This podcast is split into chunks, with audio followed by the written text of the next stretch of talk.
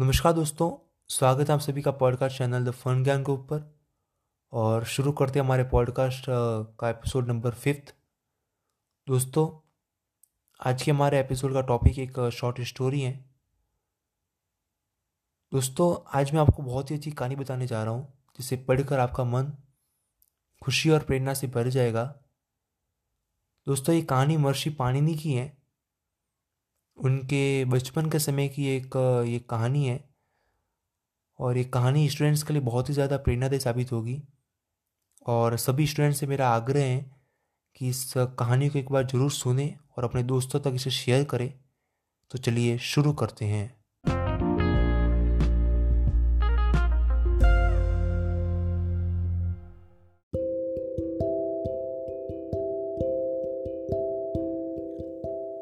बहुत पुरानी बात है। एक जंगल में एक गुरुकुल था, जिसमें बहुत सारे बच्चे पढ़ने आते थे। एक बार की बात है, गुरुजी सभी विद्यार्थियों को पढ़ा रहे थे, मगर एक विद्यार्थी ऐसा था, जिसे बार बार समझाने पर भी समझ में नहीं आ रहा था। गुरुजी को बहुत तेज से गुस्सा आया, और उन्होंने विद्यार्थी से कहा, जरा अपनी हथेली तो दिखाओ बेटा विद्यार्थी ने अपनी हथेली गुरुजी के आगे कर दी। हथेली देखकर गुरुजी बोले, बेटा, तुम घर चले जाओ। आश्रम में रहकर अपना समय व्यर्थ मत करो। तुम्हारे भाग्य में विद्या नहीं है। शिष्य ने पूछा, क्यों गुरुजी? तो गुरुजी ने कहा, तुम्हारे हाथ में विद्या की रेखा नहीं है। गुरुजी ने एक दूसरे विद्यार्थी की हथेली उसे दिखाते हुए बोले यह देखो, यह है विद्या की रेखा। यह तुम्हारे हाथ में नहीं है। इसलिए तुम समय नष्ट ना करो, घर चले जाओ। वहाँ अपना कोई और काम देखो। तो विद्यार्थी ने अपनी जेब से चाकू निकाली, जिसका प्रयोग वह दातुन काटने के लिए किया करता था। उसकी प्यानी नोक से मतलब उसकी जो तीखी नोक थी, उससे उसने अपने हाथ में गहरी लकीर बना दी। हाथ लहू लुहान हो गया। तब वह गुरुजी से बोला, मैंने अपने हाथ में विद्या की रेखा बना दी है गुरुजी।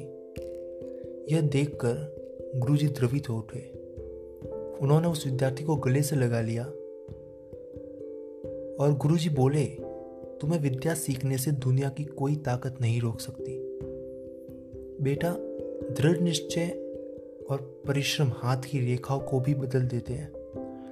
बेट, ये कहानी, ये लाइन जो है ना, इस कहानी की बहुत ही ज़्यादा इम्पोर्टेंट है कि दृढ़ निश्चय और परिश्रम हाथ की रेखाओं को भी बदल देते हैं। वह विद्यार्थी आगे चलकर महर्षि पाणिनि के नाम से प्रसिद्ध हुआ, जिसने विश्व प्रसिद्ध व्याकरण अष्टाध्यायी की रचना की।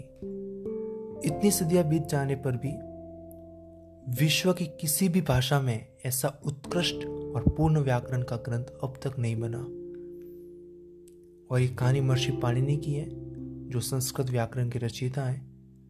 और मुझे आशा है कि इस जो ये कहानी है महर्षि पाणिनि की, इसने आपको बहुत ही ज़्यादा मोटिवेट और आपको बहुत ही ज़्यादा प्रेरणाएँ फील होगी होगी।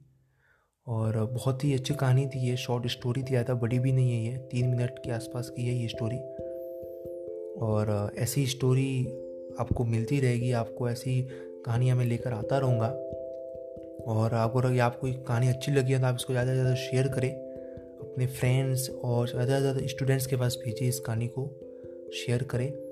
और अगर आपको मेरी पॉडकास्टिंग अच्छी लग रही है तो आप मुझे इंस्टाग्राम फेसबुक ट्विटर पर भी फॉलो कर सकते हैं। और इसी तरह की एक शॉर्ट स्टोरी के साथ मिलती है आपको अगले एपिसोड में। तब तक के लिए जय हिंद, वंदे मातरम।